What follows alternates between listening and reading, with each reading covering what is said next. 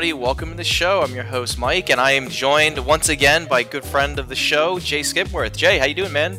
Man, I'm doing great, Mike. Thanks for having me uh, again here on Amateur Auteurs and uh, for joining me for this uh, little journey we're going to do over the next 12 months. Yeah, I uh, this is going to be a very fun and interesting segment that is going to be uh, exclusive to Amateur Auteurs. But I do want to start off saying this is Jay's idea. Jay brought this to me. Uh, I think when we were recording our West Side Story, like post yeah. or post conversation. We're just talking about things that we're watching, and you said, "Oh, like here's something that I've been wanting to do, can't fit into film strip," uh, and you shot me the idea, and I said, "Oh yeah, that's going to be like a lot of fun um, to talk with you, and also be exposed to films that." I haven't seen before, and uh, we're being around the bush a little bit. So, Jay, since was, this is your inception, what is this idea, and what are, will we will we be talking about for the next you know year, pretty much? Yeah, well, to date myself here a little bit, heading into my 45th year uh, around the sun here at this point. A lot of firsts coming up for me. I'm running my first full marathon. That may be my last one too. We'll see. um, and uh, you know, lots of other things going on. And I, I just decided, you know what? I need to go back and see quote great films that I've just missed through the years. And I thought, well, how do I even tackle something like that? Like to make it palatable at all, you know? And I said, well, okay, the, the way to do it would be once a month. And I don't know where I came up with the decades idea. I think I got that from something you were saying. Maybe it was in the West Side Story conversation somewhere along the way. But I said, you know, I should just go back 12 previous decades. Like from if I were to start December 2022 and okay, that'll be the 2020s and just working my way all the way back till I go as far as that'll go. And I should look at you know, top AFI lists, things on IMDb, random Google searches, you know, just whatever, you know, lists of the top films, uh, best films of a decade. And I should look through and see what I haven't seen from them because um, I'm I'm not as much a film historian as um, you know, like my friend Kurt or maybe you or your brother, but I have seen a lot of stuff. And I thought, well, you know, it'll be fun to go and, and look at some of these things that are considered great and examine them with a modern eye and say, okay, what, you know, try to look at them from the context of where they came from. And can I see influences, things like that. And it also just will be a fun exercise to watch stuff that I normally wouldn't do. Cause like I say, it doesn't really fit the film strip mantra. And uh, even though we do everything, but we don't really do that kind of retrospective. And I, I didn't want to tie a whole year up with doing that. And uh, I remember you telling me, like, like you had this big goal of putting out a lot more content on Amateur Auteurs and i said well you know what? Maybe i can help with that a little bit. So you know i, I can do this episode with you and uh, i'll make you watch these with me too. And when i pulled together the list and I won't spoil the whole thing now. We'll kind of tease it out a piece at a time here. Uh, there was someone that, that kind of surprised you that I had missed, and honestly, I was sort of surprised that you know I've never seen that. You know, and uh, and then there are a lot of things obviously were you way before, obviously way before my time, and are things that I've seen references to, heard about, but just never bothered to watch. And so that's the whole purpose is to go back through 12 decades of great films and see what makes them so great and uh, and are they great? And so yeah that's that's the whole thing. We're just going to take a once a month do an episode here and it won't be like the usual film breakdown where we plot drop and walk through all of it. I, I kind of don't want to do that. I really am more interested in examining it from a historical context point of view and also its influences. And you know it, it's obviously stood the test of time. So why? And what is it about these things that make them iconic or, or anachronistic? And and um, so yeah i'm excited about this. I mean we're getting to mix in a lot of foreign films that are are worldwide known. And again maybe actors I know, but performances I haven't seen from them or directors, all that kind of stuff. So that's that's the whole thing here. We're going to go back through 12 decades of films and talk about one that was considered great. Not the greatest. We're not doing the number ones because I haven't seen a lot. I happen to have seen a lot of those, uh, but uh, you know these all fell within again some list somewhere that uh, is you know at least verifiable so you know that's that's what we're talking about and and where we can you know we'll try to tell people where they can where they can find it and you know and watch it because especially a lot of these older films are on like archive.org and you know my local library has them and stuff like that so yeah or youtube um, which yeah. is where i found a lot of yeah. the early stuff that we're going to be talking about yeah and i'm really yeah. excited to be when you shot me this idea, I was like, oh yeah, this is gonna be awesome. Um, I know, like I mentioned in previous episodes, I started like a Letterboxd, trying to watch one new film, at least one new film a week. And when I first started that idea, I initially had uh, one of the many lists I have of just like exposure. It's such a, a broad term, but I really mm-hmm. wanted to, you know, really open my eyes to different film, whether it be you know foreign cinema, older cinema, um, just different, even just different genres that I wouldn't even necessarily classify that I'm a fan of, but like I wanted to be exposed to it. I got rid of that list because then I was like, well, what goes under the exposure tab? So, but I think this is like all the stuff because uh, of the of the list, I think I've only seen three or four, but I, I say maybe because it's been so long. And when I first watched them, I was probably like in high school and I just didn't have that appreciation. Like I was first getting into movies. So yeah, this is going to be a really fun conversation. And yeah, I think each episode, I agree, like it shouldn't necessarily be what we normally do when we sit down and just kind of go from like either chronological in some way or another, even if we do jump around a little bit. But I think it should just be more of a free form conversation. I think the conversations are going to be shifting as we get through the decades, especially when we get towards more like modern day cinema. Yeah. Um, because these earlier films, and especially like the silent film era, I feel like I call them um, like film history movies and that you really watch like once or twice in your life and just to yeah. like appreciate it and see like the humble beginnings or even just like the grand scope of like where people started and whether like where we've progressed and even I think kind of gone back a little bit in cinematic or modern day cinematic uh, viewing and making of the movies. So um but yeah, so we're just gonna hit the ground running with uh, our first film, which I think looking at the the list, I was like, yeah, this is very appropriate that we're going to be talking about this one first. It's kind of like one of the most, actually, arguably one of the most groundbreaking films ever. You can you can if you, if you really look, any director that is, you know, eh, they make a film that they're paying homage to anything. There's something of this film in those, and um, and the impact of this has been amazing. So, Jay, what is the first film that we'll be talking about in this series? We're going to be talking about the French adventure short film from 1902, Georges Méliès' A Trip to the Moon. Uh, and I won't try to butcher the French uh, version of it. Uh, like you say, we're in the silent film era, but this is one that has a musical soundtrack. It has a piano track to it. Um, and uh, is one that was hand colored uh, along the way and then got restored. It's out there, but the I think the iconic piece everybody will know from this if you've ever seen the picture of the moon with a face in it, with a man's face in, and then all of a sudden he's got something sticking out of his eye and it looks like ketchup running down the face, even if it's colored or not. That's a trip to the moon, and it's. I mean, it's sort of based on Jules Verne's From Earth to the Moon and, you know, some of his other stuff. And it's really based on what what we didn't know about lunar cycle and you know what what man in the moon was and the cheese and you know all this other stuff it's it's what i call one of the first sci-fi horror movies of all time because this is uh there's so much in this that is um I mean, it's it, like I say, it's it's hard to not see its influence for decades, even till now. And I'm thinking about this. You know, we're we're doing this in January of 2022. In a few weeks, Moonfall is coming out, and I was in a theater recently watching the latest Scream, and that was a trailer, and I laughed to myself. I was like, so in 120 years, we've gone from complete farces about the moon to complete farces about the moon. Hmm. so it's, I mean, you know, we're still doing this. And uh, I, I knew of this. I knew I'd seen some of the pictures and some of it, but I never sat down and watched the whole 12 minutes of it. And so, uh, like I said, found it on archive, watched it, found a color version on YouTube, watched that a few times. I've watched this mm. several times through now. And uh, I, I would recommend the black and white. I mean, I'm, I'm one of those old school that, like, if you colorize things, like, eh, it kind of takes away a little bit of it, but it is an experiment and it's kind of neat to watch it done.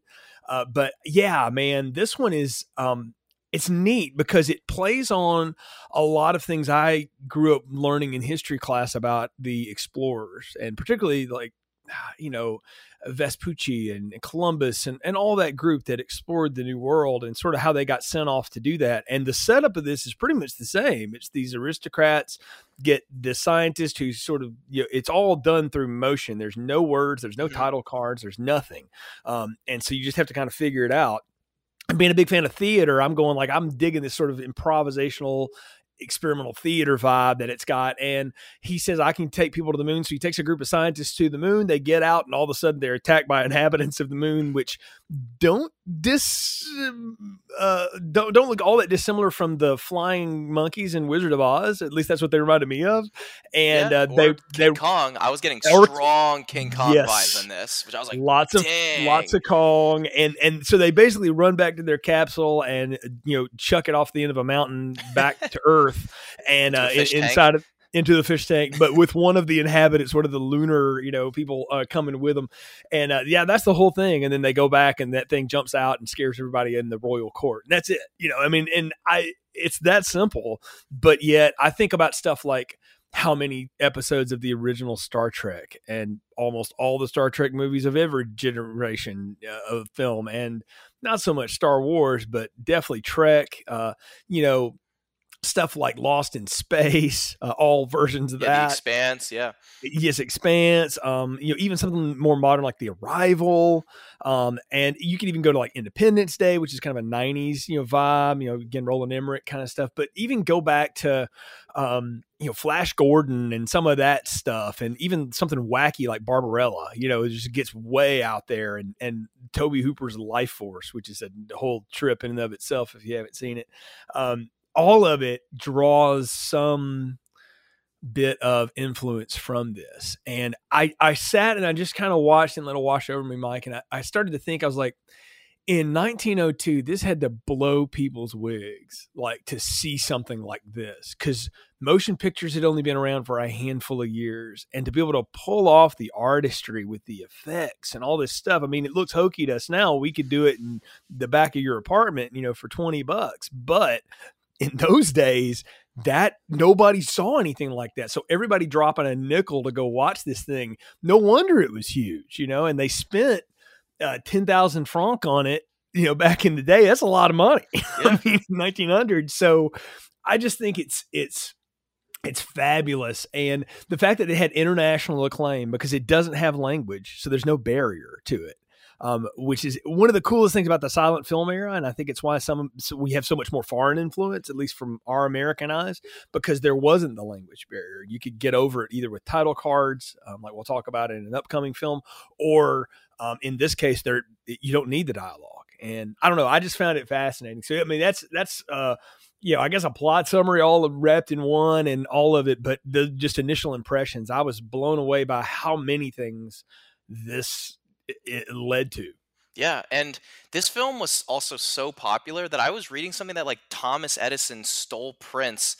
Mm-hmm. Uh, was sh- screening them and saying that he made it like that that's yes. how that's how uh, uh, successful this was was that thomas edison like the king of stealing anything was saying yes. it was his and yeah. and that was like this so this was definitely something that i had thought i had seen and then I was watching it and I completely forgot about like the Aboriginals on the moon. I was like, okay, let, yeah. I'm glad I'm rewatching this. And I actually watched this on YouTube. Um, it's it's from the Billy Brass Quintet. I guess they did their own soundtrack to it with mm-hmm. um with just brass horns and uh and just an ensemble, and it it it worked phenomenally. It, phenomenally, it just worked great.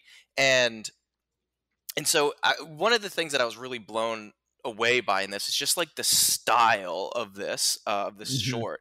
Uh, it's almost like kind of like steampunky and very like theatrical. Yeah. Even like the small details of you know it's it's a bullet that they send to the moon and then you know mm-hmm. with the the matte paintings it's like this mile long uh, fantastical uh, uh, I don't know bullet gun that they that they just shoot to the moon and uh, even like there's the, the moment when they're on the um I guess industrialized whatever city, and they're looking at the moon from from these rooftops, and that even like their uh, telescopes are like wood cutouts, and I was yeah. like, oh, that's like really stylistic. They're really committing to this like theater esque because that and that's such a small detail that I feel like anyone could have just been like, oh, here's a telescope, like whatever. But no, they this the the production design of we're gonna stick to a very fantastical specific theme and uh, steampunk didn't wasn't a theme or a sub subculture whatever that it mm-hmm. is now then but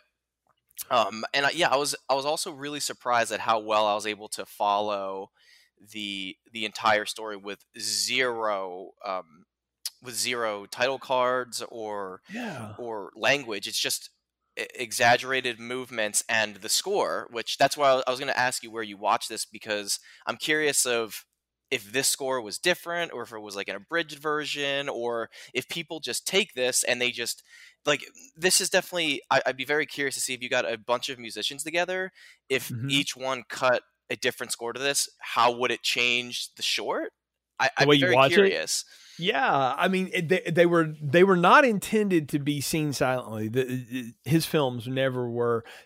Generally, they he had a narrator there that would accompany it, and they would do live sound effects and things like that. Hmm. And they used multiple different scores in there, but he didn't have a, a specific one for anything.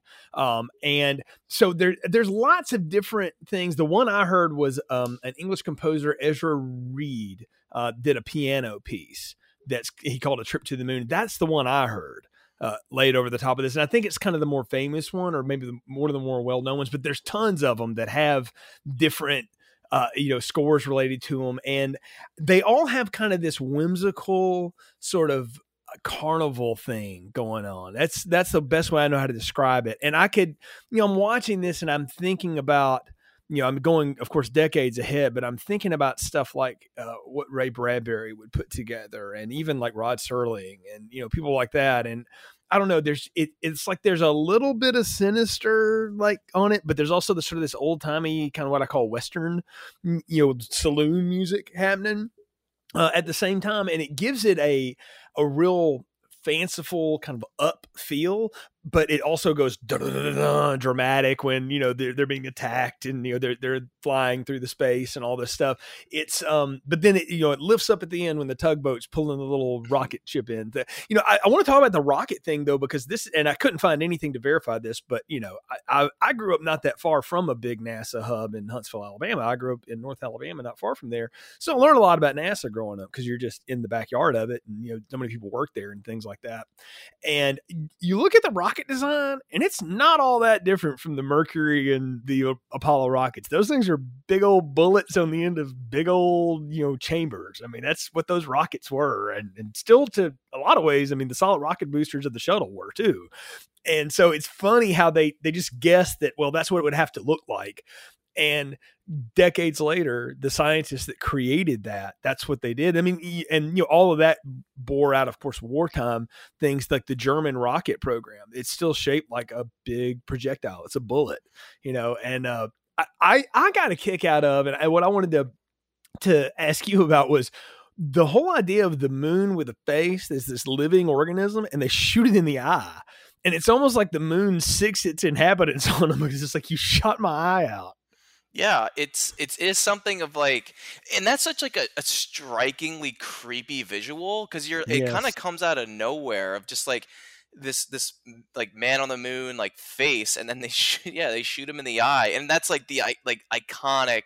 You see that like people have seen that visual even if they don't know that this is from, but yeah, it's almost like this. uh this uh, personification of the moon that uh, that I guess we've been obsessed with, whether it be like the moon mm-hmm. is actual like a force or uh, that there's someone on the moon or like it's like being controlled and yeah and i do and i do love like when we get to the moon where it's it's so funny now like you know like over a hundred years later they just plop down on the moon they come out with their like their mary poppins umbrellas and they're just they they sleep they have a camp out on the moon and then it snows from some sort of i don't know mystical angels or someone cosmic entities come down and make it snow so they go into the moon's yeah. surface and then inside the moon is this huge like pandora-esque uh, like dreamscape that has all these like these plants around and then yeah the inhabitants of like i said this is where i i just got strong like king kong vibes or and that's mm-hmm. where one mm-hmm. of the illusions that i mean obviously it's not confirmed but I was like, wow, like that's pretty neat. And It would make sense if it was, you know, 20, 30 years later, uh, another hugely impactful film paying homage to, or it's not even paying homage, it, it well, could be, but it's also this idea of just the bloodthirsty savages. That is a very right. not PC thing to really do with at all. But, um, but yeah, I, the, there's a lot of striking visuals, and that was the other thing the the camera tricks that um, this direct I'm just going to butcher the director's name, so I'm just going to call him the director.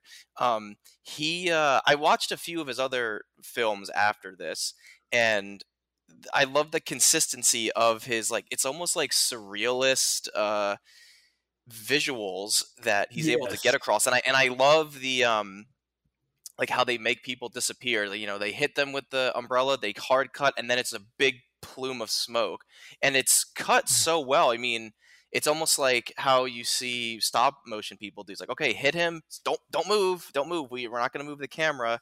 Okay, three, two, one. Like this actor, get out. Big plume of smoke. Okay, now do it over there. It just is so technical, and this is you know like you mentioned earlier, how this would have blown people away. And it, it kind of blows me away that they're able like it's such a rudimentary setup of equipment but they're able to get these like these eh, these amazing illusions that you know yeah. someone like even like Tommy Wiseau in the room, he couldn't do anything like this, or like Neil Breen, like he can't do anything like this. And we right. have the power of modern day cinema uh, uh, technology, and these dudes in 1902 were able to accomplish. Way more complex illusions and in camera trickery than some people today. Well, yeah, I mean, it harkens back to the the days of like Gilbert and Sullivan, and you know the their works as Victorian era dramatists and, and all that stuff, and just the way that even going all the way back to Shakespeare and the way that those plays were presented and things is it. I mean, calling it a production is not the wrong word. They put on incredible looking things in front of people that would blow them away. And even to this day, like you, if you go to see a, a, Broadway show, whether it's the touring company or you go to New York and check it out, what they pull together on a stage takes you to a different place. You forget you're looking at a stage if it's done well or if you know you go see spider-man turn off the dark you can't help but notice you're watching a stage. But but you know that's that's when i watch this i i realize a lot of these early films in particular i'm watching a stage play filmed and they're working off of a real stage and they don't care that it's a stage they're not hung up on that they're not trying to screen it out they're just working with what they've got. And because the the point is and, and what george Méliès i think is is confident in is that you're going to be so blown away by what's happening on the stage and how fast it's moving around that you're not going to pay attention to the fact that like how did they do that? It's only on rewatching that you can kind of you start seeing the strings and you see how it's all done but that's what makes it fun and you you realize like the artistry it takes to pull something like that off and you start thinking about what that bred King Kong, great example, um, you know, from the 30s, and then and then you think about all the 50s monster movies that that bred, and all the sci-fi terror and and all of that stuff, and then even into you know like more fanciful things, but you know, flash forward even to to our lifetimes, you know, our obsession with space travel has never ended. Uh, and I don't think it ever will because it's so hard to understand how that works, right? And to what you see the good ones and you think like, oh God, that looks amazing the way that's done, you know, and and uh, but it all harkens back to something like this and something so simple uh, too. And I think it, it's an it's a piece of evidence that you don't have to have the most complicated idea to make something that is memorable. You just have to have the will to do things no one else has done and take a shot at it. And I mean, I, I looked up through the the director's filmography, and I mean, I'd never seen anything else he's ever done, but just reading about them and kind of seeing clips of him and stuff, this is his style, and he he you can tell this was a time when filmmakers were they were as much artists in the true sense of the word as they ever have been. And I don't know, I I was blown away with this, and then to read about, you know, just what it did to audiences and how just they were just oh just blown away with it you know and and the fact that this got shown at fairgrounds and the local corner i mean anywhere that would exhibit the film he was having it out there um it's pretty amazing you know to think about that it's lasted this long you know and and continues to last. And i think you could show most people this with the right score and they'll still be just as engaged in this film um and i think hopefully even more thinking like wow this movie's from 1902 or not, like the early 1900s yeah. like this is like pure um like cinematic like storytelling um i also really like how there's not just like a it's not a one trick pony like there's so many effects going on whether it's in camera whether it's um, using like switch like switching between miniatures and large scale um, some of it is a little bit more obvious than others you know like dropping our our bullet into a uh, fish tank that that was a little yeah. bit more noticeable but even like when um, they drop off the edge of the uh, off of the moon and it and it goes from a one of the uh, the inhabitants of the moon jumping and then it hard cuts almost seamlessly and it's just like i, I could have swore it's a miniature and it teeters and teeters and just falls off and it's just there's no way mm-hmm. that was the scale of them because just how it moved but the but editing it was. was just That's seamless. the thing. Oh, was it? It is. It was. It's not the full piece. It's just like it's the facade. It's just the side, but it tilts over. Like there's still pictures of them like messing with it on the set. Was it? Wait. So you're telling me that was like I don't know, 15 feet yeah. Oh wow, because it moves like a miniature. Yeah. But, like it's, it, it's, just how, or maybe they sped the mm-hmm. film up. But again, it's it's the trick of the film. Yeah. And, so and, we're and, we're still yeah. like the point is like we're talking mm-hmm. about it over yeah. like a hundred what 20, 20 years, years from now. Yeah, 120 like, years literally old. 120 120 years. Like we're still debating. Like I thought it was this, and then it's like, oh no, this is actually how they did it, which is even more impressive to me. That this is like a 15 foot uh, cut out of wood that they just manipulated the film to make it look mm-hmm. something different. Um, that's awesome. Uh, it's I, and I think it's neat too that for the the uh, the moon people or whatever I think they're called Selenites or something like that, but I, I don't know them. That he hired like uh, acrobats and gymnasts to do it, and that explains their movements. Is you know they're kind of hopping around. That's why I called them. They're like the flying monkeys in the Wizard of Oz, and you know he uh, we should say the director's playing the lead professor here mm-hmm. he's, he's he's the lead character so if you want to see him there he is uh, but you you have all these other illusions too like saturn leans out of his you know planet and you got the goddess of the moon here and all this other just it seems so hokey now but at the time it's what anybody believes that you know if they were into secular humanism if you want to say like this is what people would believe and so it made sense to make a story about it, right? And I think you know I, I tried to think of modern. Is there anything that's happened in the last, you know, just a little bit that's happened? And it finally hit me. I was like, slap my forehead. Um, Don't look up. That you know just came out on Netflix. I was like, well, we're still obsessed with this idea. Like it's still out there, you know. And but the thing that that gets me about this, Mike, is that it's really not about the moon or any of that. It's about the what you know, what the links we will go to as uh, humankind to explore things. Yeah, exploration, and, yeah. Yeah, and then opening Pandora's box and being very regretful that you did. I mean, because as soon as they get there, they're trying to get back. Because oh no, and we should say like they get out of the capsule, they're walking around like it's no big deal. I mean, we know now the physics of that. you know, you would die immediately, but it's funny to think like the hubris of us to think like, well, yeah, we'll just go over there and it'll be just like here, you know. And I don't know, I just I think it's funny because I've always known that like, oh, there's pressure and atmospheres and all this stuff, but in 1902, people didn't know that necessarily. I mean, we we told weather by you know watching balloons shift in the wind and all kinds of other things, right? Yeah, I don't even I don't even think like the aeronauts happened yet. Like them going, no. I don't think it happened when they went into the like the stratosphere to mm-hmm. like look at weather patterns. Uh, I don't even think yeah that didn't happen yet. So yeah, that is an interesting point of like the hubris of just like how we can think yeah we'll just go up that, that rock that's floating in in the space that no one like every like all different cultures have had different theories on but this is what was going to happen and you know we can just get out a blanket and take a nap on the surface of the moon and it's just going to be that simple and there's yeah. the inhabitants of the moon will conquer even though it's funny that they they all run away and then they all they come back on earth and they're all uh everyone is just celebrating them. They bring it. They even like tame it. I think don't they like dance with it at the end? Yeah. So yeah. it's yeah. It's this was definitely um, I think the the right move to open this series with because uh, I think this is something like I said that people think they've seen. Maybe it's like a Mandela effect. Like they think they've seen it, and then you actually yeah. start watching it, and you're like, mm, maybe I'm just I'm just literally taking different uh, components of silent films and just mashing them into one. So I think that's what happened with me, and I'm just super glad I was able to watch this. And I do want to explore just like the different soundtracks, and I think that, like I said, I think that'd be interesting if musicians got together and just composed radically different soundtracks for this as like a little thought experiment to see how you can mm-hmm. manipulate a film with score, which we will definitely get into in this journey with uh, with oh, some yeah. soundtracks and. Uh, in manipulate manipulation using music.